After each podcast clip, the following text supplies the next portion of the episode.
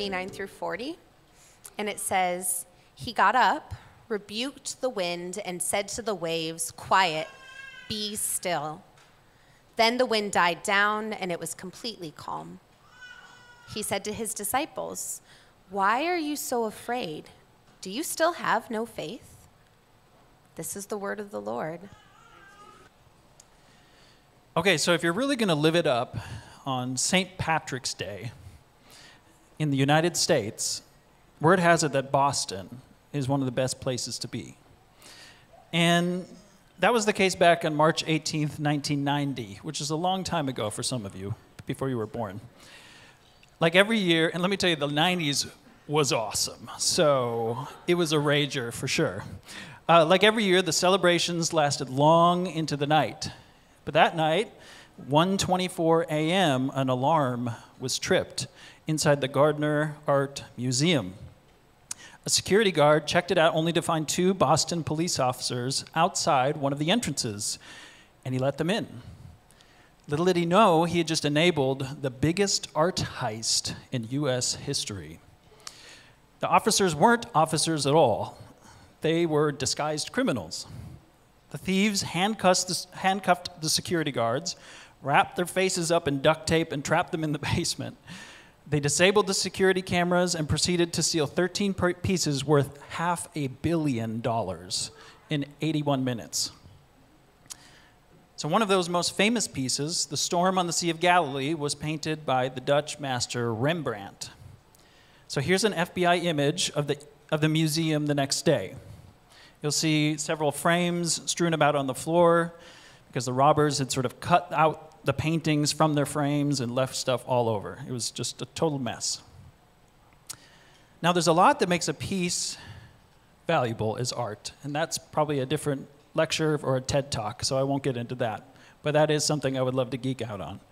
But for our purposes, both the, the work itself and the contrasting story of its theft offer us some lessons for our study today. Okay, you can go to this. There's the painting. So Rembrandt's painting is from sixteen thirty-three and is one of his largest and earliest. Like I mentioned, he was Dutch, and his depiction here reflects his own context. He isn't simply trying to recreate a historical scene, although he does, kinda. He's trying to tell a story. His scene has all twelve disciples here fighting for their lives on the waters of the Sea of Galilee. And again, this is not, you know, like historically accurate. This ship probably would have looked more like something from the North Sea, closer to where he was. But one of them is seen even vomiting, if you want to go to the next one, the next image, vomiting over the edge. You can't quite see it, but things are not going well for the disciples. Jesus is in the back of the boat, seemingly looking at peace, somehow, serene even. Rembrandt captures both the physical danger and the spiritual turmoil occurring all around them. And if you can do some quick counting around the piece, you'll notice that there are actually thirteen disciples here. Kate, you can go to the next photo. So if you're familiar with Rembrandt, you'll immediately notice a familiar face. I'm going to walk over here, this guy, grasping a rope and looking at you. It's a self-portrait of the artist himself. Rembrandt does at least three interesting things here. He actually does a lot of interesting things, but we'll pick three. He places himself alongside the terrified disciples of Jesus. He's immersed himself in their story, their fear, their doubt, their desperation, their confusion, their tested faith. It's an incarnation of the artist. He doesn't decide to show himself in the boat following the upcoming miracle we'll read about here in a bit. No, he inserts himself into the crazy. As the saying goes, he's in the same boat. And so is Jesus. Secondly, he reveals his identity as an artist in his own painting. It's not the only time he does this, which is why he's recognizable to somebody like me, but by placing himself in his own work, we remember that the painting itself is an effort of his, not just a historical recreation, but of creativity, of vocation, of his own human hopes and dreams. He pours himself into this work, and it is part of him in a sense, and in this case, it's representative of him, more literally. Lastly, he employs a painting technique that uses extreme contrasts of light and dark, and you can go to the next image here for that. The darkness becomes a dominating feature in this style, but as you sit with the darkness of the image for a while, you realize that there almost seems to be some blue sky peeking through the clouds. It's as though Jesus has already started working the miracle before he even speaks a word or claims or calms the waves. And notice that the mast almost is a subtle allusion to the cross in its shape, and it serves almost like a connector or a bridge from the darkness to the light.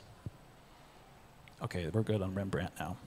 This year, we've been exploring the ways God reveals himself, how his kingdom is a kingdom of light and life,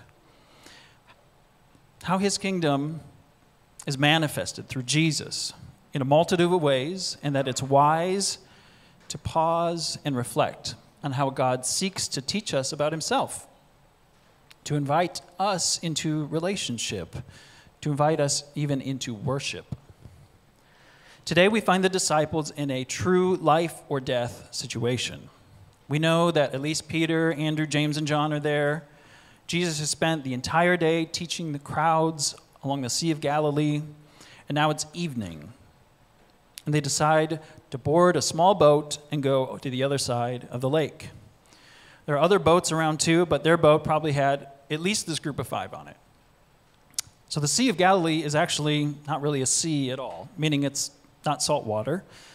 It's a freshwater lake in Israel at around seven hundred feet below sea level. It's the second lowest lake in the world after the Dead Sea. It's about thirteen miles long and eight miles wide. So we're going to start reading, started reading back a bit to sort of include two of the parables that he explains prior to this event, just to give you some context leading into the waters of the Sea of Galilee. But our main point for today is this: the power of Jesus reveals who he is, and the mediation of Jesus reveals what he's like. Meaning mediator. And so we'll get into that language here in a minute. Here's Mark four, twenty-six through forty-one. First two parables are, this is what the kingdom of God is like. A man scatters seed on the ground, night and day, whether he sleeps or get up, the seed sprouts and grows, though he does not know how. All by itself the soil produces grain, first the stalk, then the head, then the full kernel in the head. As soon as the grain is ripe, he puts the sickle to it because the harvest has come. Now the mustard seed. Again, he said, what shall we say the kingdom of God is like? Or what parable shall we use to describe it? It is like a mustard seed, which is the smallest of all seeds on earth. Yet when planted, it grows and becomes the largest of all garden plants, with such big branches that birds can perch in its shade. With many similar parables, Jesus spoke the word to them as much as they could understand. He did not say anything to them without using a parable, but when he was alone with his own disciples, he explained everything. Okay, now it's time for the storm. That day, when evening came, he said to his disciples, "Let us go over to the other side." Leaving the crowd behind, they took him along, just as he was, in the boat. There were also other boats with him. A furious squall came up, and the waves broke over the boat so that it was nearly swamped. Jesus was in the stern, sleeping on a cushion. The disciples woke him and said to him, "Teacher, don't you care if we drown?" He got up, rebuked the wind, and said to the waves, "Quiet, be still." Then the wind died down, and it was completely calm. He said to his disciples, "Why are you so afraid? Do you still have no faith?" They were terrified and asked each other, "Who is this? Even the wind and the waves obey him." So this story about the storm is kind of like an action movie, right? It's like a parable come to life. But before we dive into the waters here, let's glance at Jesus' words in the parable of the growing seed. He said in verse twenty-six, this is the kingdom, this is what the kingdom of God is like. So if he's about to explain something like that, you kind of want to perk up your ears. A man scatters seed on the ground night and day. Whether he sleeps or gets up, the seed sprouts and grows, though he does not know how. So night and day, whether he sleeps or gets up, the seed sprouts and grows, though he does not know how.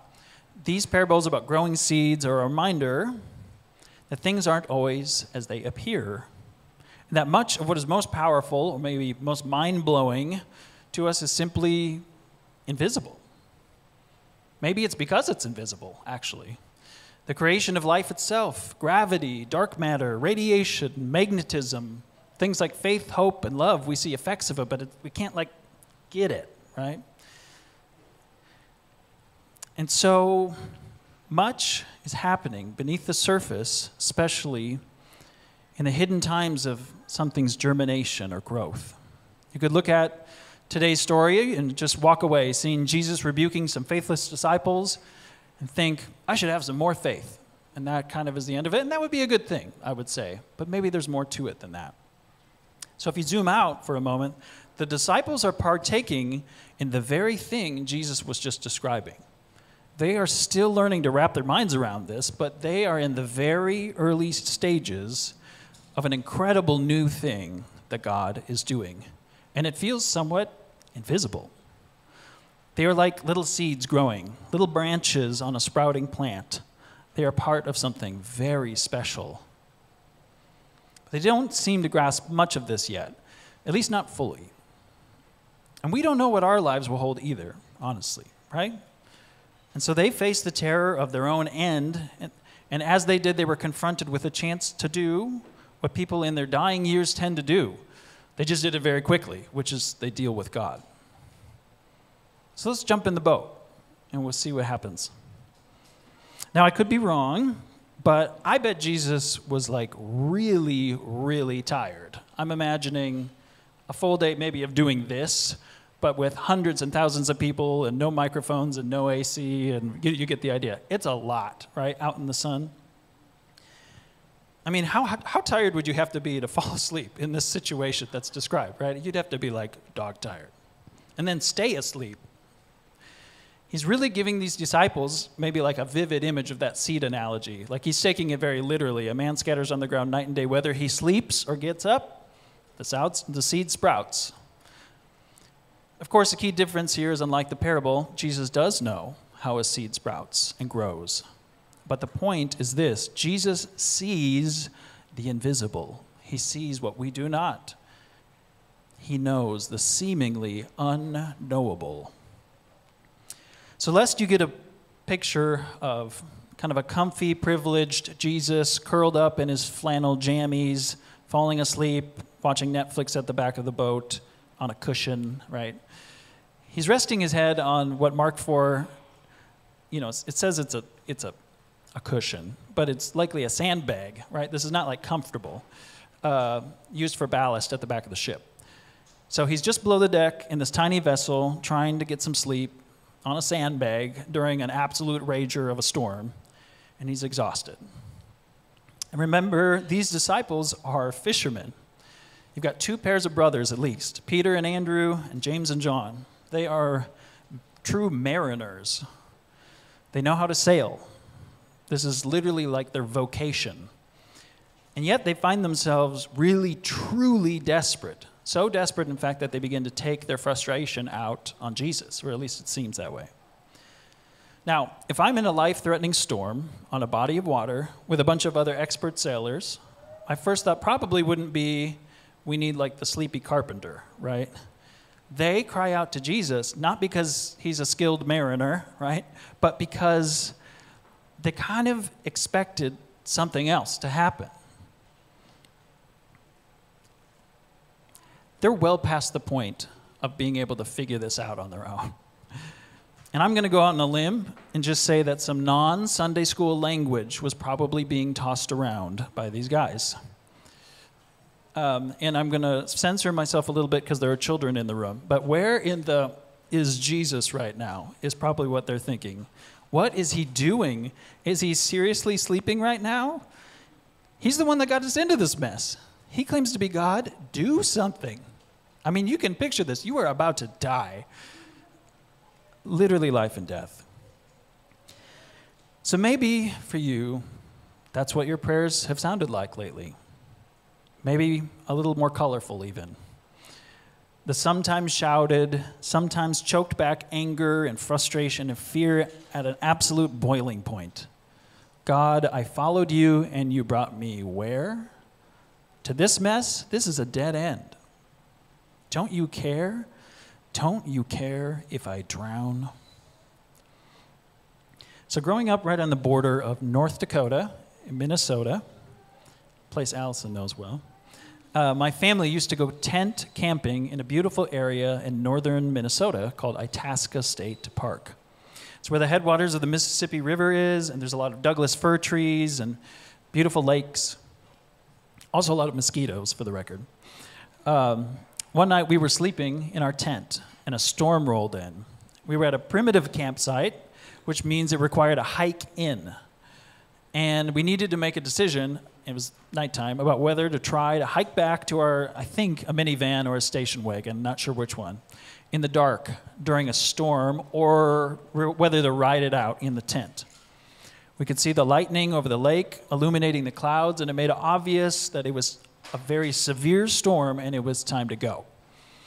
This was before smartphones, and we basically were at the mercy of our own eyeballs and ears.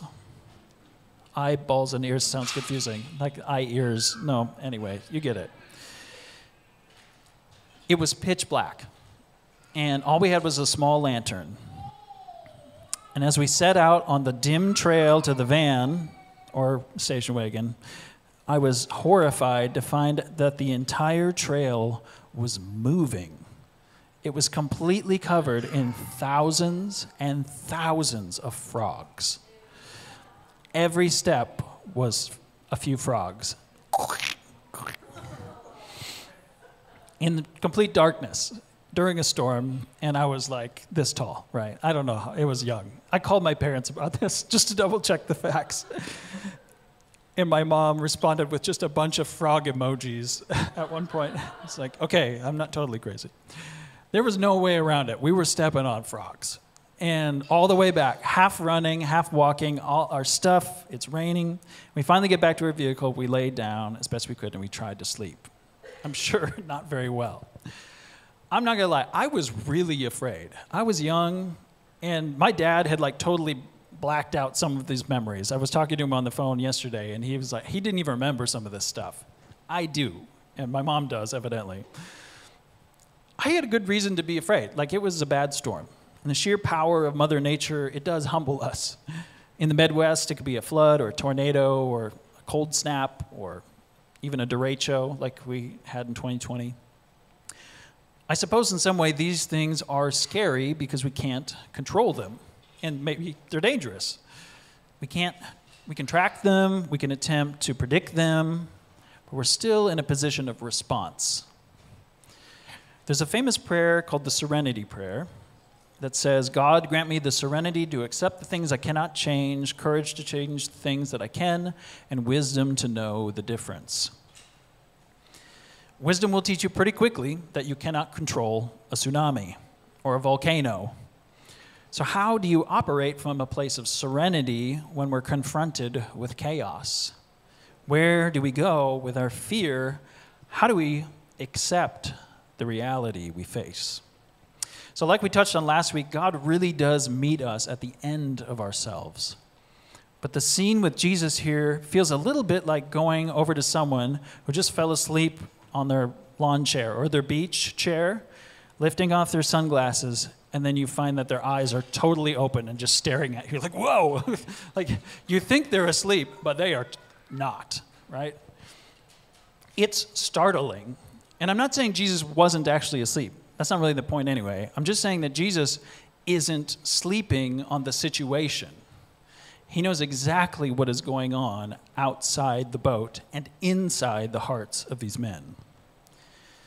So remember, these disciples are intentional learners. They call him teacher. In Matthew four, eighteen through twenty-two, we remember their call. It says, as Jesus was walking beside the Sea of Galilee, he saw two brothers, Simon called Peter and his brother Andrew. They were casting a net into the lake, for they were fishermen. Come, follow me, Jesus said, and I will send you out to fish for people. At once they left their nets and followed him. Going on from there, he saw two other brothers, James, the son of Zebedee, and his brother John. They were in a boat with their father Zebedee, preparing their nets. Jesus called them, and immediately they left their boat and their father and followed him. Tough day for Zebedee, I guess, right? These guys walked off the job to follow Jesus. And now we find them, they've been following him around for a while now. They're back on the shores of the lake, and they had spent some time ministering to hundreds of people, like I mentioned. And I mean, these guys are like, our context, reliable green checks and planning center, right? These guys are showing up every day, literally, Jesus again today. Yep, wake up, Jesus again today. And yet, I mean, they're, they're like giving everything they have. This is not just, I'm, I'm trying to pick some Christian cliches, is what I guess I'm trying to do. Like giving, uh, tithing their ten percent of their time, talent, and treasure, right? Like they've uprooted their whole lives, their jobs, their dreams, and they're physically following Jesus around because they were convinced that he was the real deal, or at least they thought, like the real what? So these gutsy brothers find themselves kind of like the Israelites, fleeing Pharaoh in Egypt and running into the Red Sea. God, you didn't seriously bring us all this way for generations, for this to end at the, at the ocean, right? The sea, this terrible place. What are you doing, God? Don't you care if we drown? Okay, back in the boat, Mark four. Verse thirty-seven says, a furious squall came up, and the waves broke over the boat so that it was nearly swamped. Jesus was in the stern, sleeping on a cushion. The disciples woke him and said, Teacher, don't you care if we drown? We got up, or he got up, rebuked the wind, and said to the waves, Quiet, be still. Then the wind died down and was completely calm. He said to the disciples, Why are you so afraid?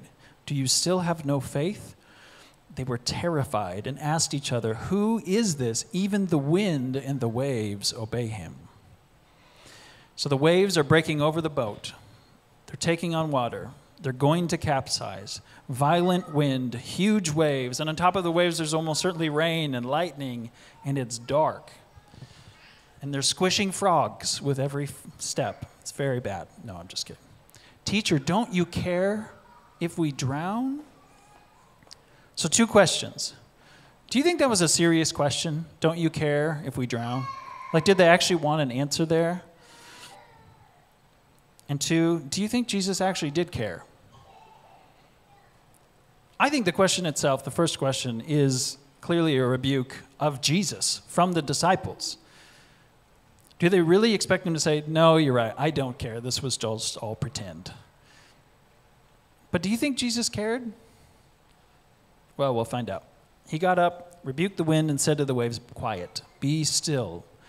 Then the wind died down, and it was completely calm. So Jesus' first words aren't even to the disciples. He's not like, chill, chill, chill, chill, guys. We got, I got this.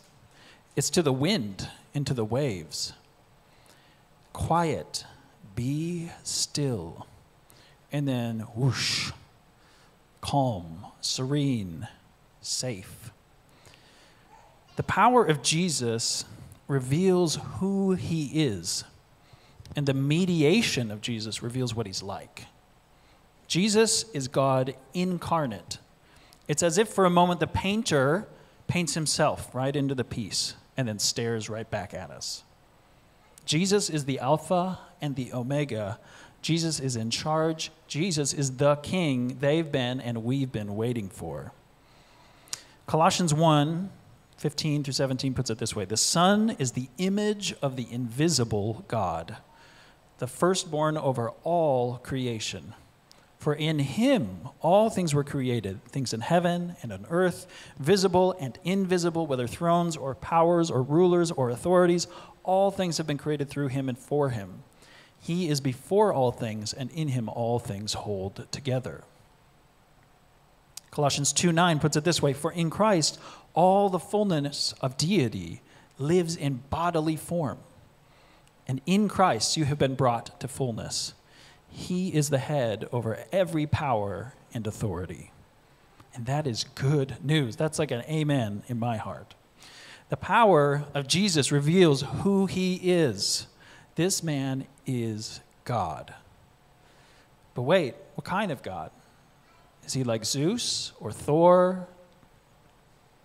No, Jesus is the Savior, the Messiah, meaning he came to save. It's literally what his name even means. The mediation of Jesus reveals what he is like, meaning he mediates. He steps in and does something between two parties. He comes in between death and their lives, death and our lives. He stops. Quiet, be still. Like the mast of the ship, bridging the darkness and the light, and in Rembrandt's painting, Jesus provides a way for us to cross over. But how? Well, the simplest way I can think to explain this is a transfer. Let's look back at Mark four, thirty-nine through forty-one. He, it says, he got up, rebuked the wind, and love, let's just take a minute to, that language, don't miss that. That sounds a lot like the resurrection. Right? Like if you were in a different church context, you would say, he got, he got up, right? But he got up. Rebuked the wind and said to the waves, quiet, be still. Then the wind died down and it was completely calm. He said to the disciples, why are you so afraid? Do you still have no faith? They were terrified and asked each other, who is this? Even the wind and the waves obey him. These guys go from being terrified of the storm to being terrified of Jesus. Their fear moves into the light, you could say. Or maybe a different way to see it is that what they see as having ultimate power transfers from nature to Jesus. From the storm to the sovereign.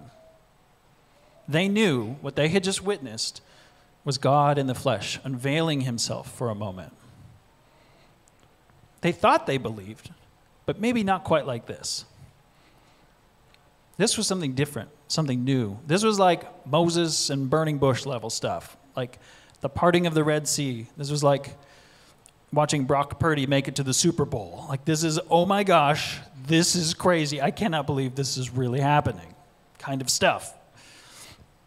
Friends, this is what it's like to be born again.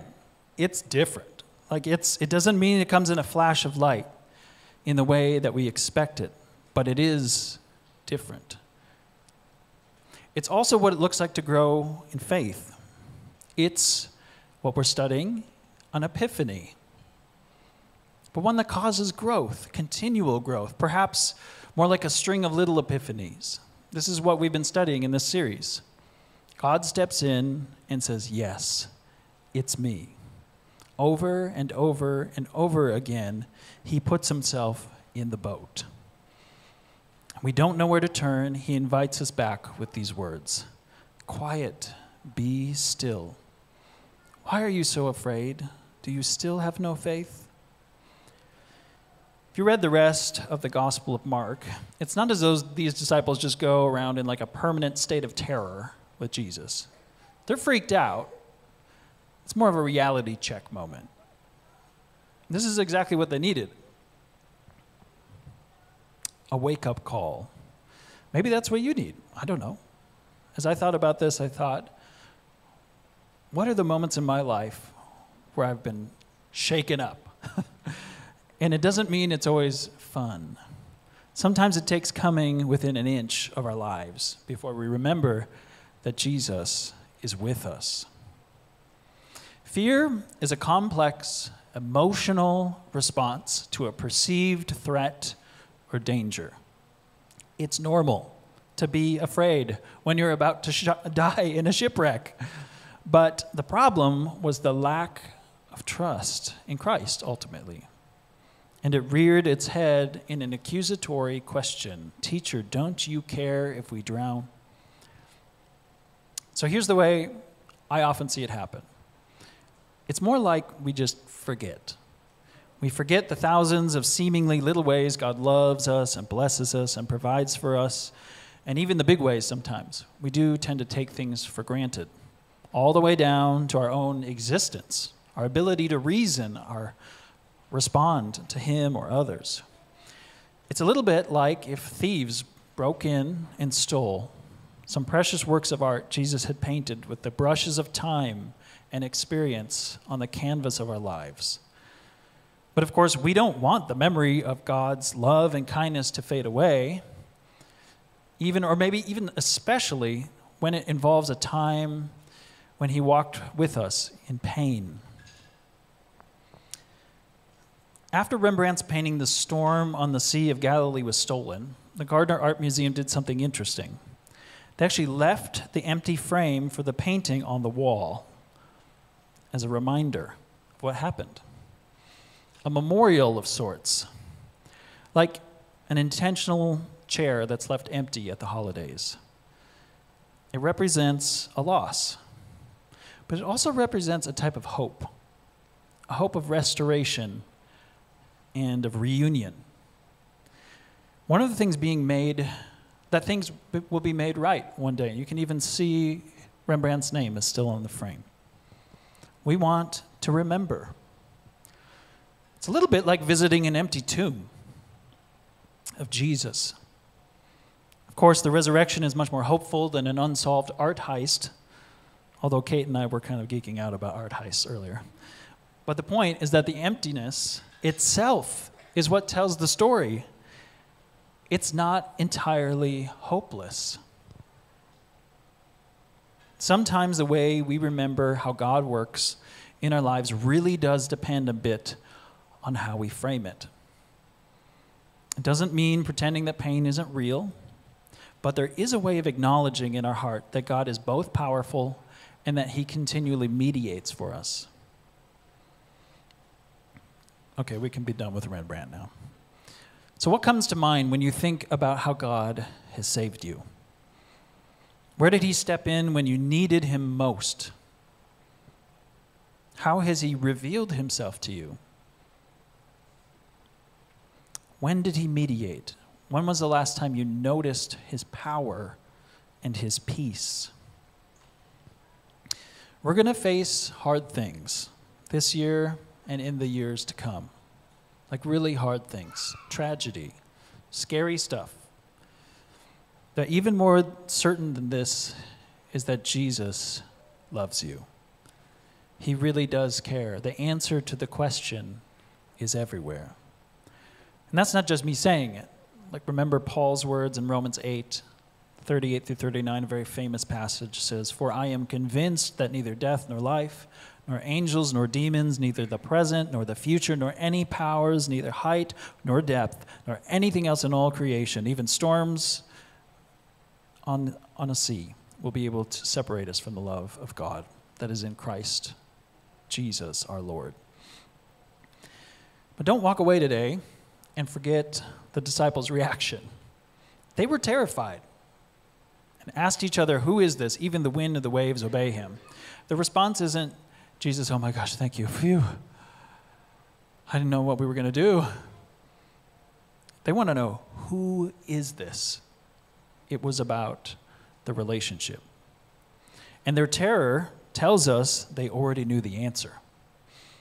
They wouldn't have turned to Jesus to cry in the first place if they didn't believe he could do something. I think they just didn't expect it to look quite like it did. But this too is the kingdom of light. He saved their lives. And Jesus shines so brightly here that it's almost too much for the disciples to take in. But they will over time. Like a little plant peeking up out of the soil, they are growing slowly. Two steps forward, one step backward. That is power. And so it is with us. I love this little throwaway verse in Mark four. When it's talking about Jesus preaching the parables to the crowd, it says in verse thirty-three, "With many similar parables, Jesus spoke the word to them as much as they could understand." I love that. That's so reassuring to me. As much as they could understand. He isn't looking to overwhelm you. Why would he? He doesn't want us to pretend that we aren't afraid or act like we have it all together. He already knows. But I think he does want us to remember that he's in the boat with us, so to speak, and that we can trust him because of who he is and what he's like. So in closing, we remember that the power of Jesus, it tells something about his identity, who he is. And the mediation, his willingness to step in, reveals what he's like. He's both powerful and authoritative, but he's also good, and he's a mediator. So we'll close with a bit of Psalm one oh seven, which I think beautifully captures the state of our wandering hearts, or at least mine. And it sounds a lot like a song, which it was. But the lyrics seem weirdly modern. So just maybe hear it in a new way. Here's Psalm one oh seven, twenty-three through thirty-two. Some went out on the sea in ships. They were merchants on the mighty waters. They saw the works of the Lord, his wonderful deeds in the deep. For he spoke and stirred up a tempest that, li that lifted high the waves. They mounted up to the heavens and went down to the depths. In their peril, their courage melted away. They reeled and stagger staggered like drunkards. They were at their wits' end. Then they cried out to the Lord in their trouble, and he brought them out of their distress. He stilled the storm to a whisper. The waves of the sea were hushed. They were glad when it grew calm, and he guided them to their desired haven. Let them give thanks to the Lord for his unfailing love and his wonderful deeds for mankind.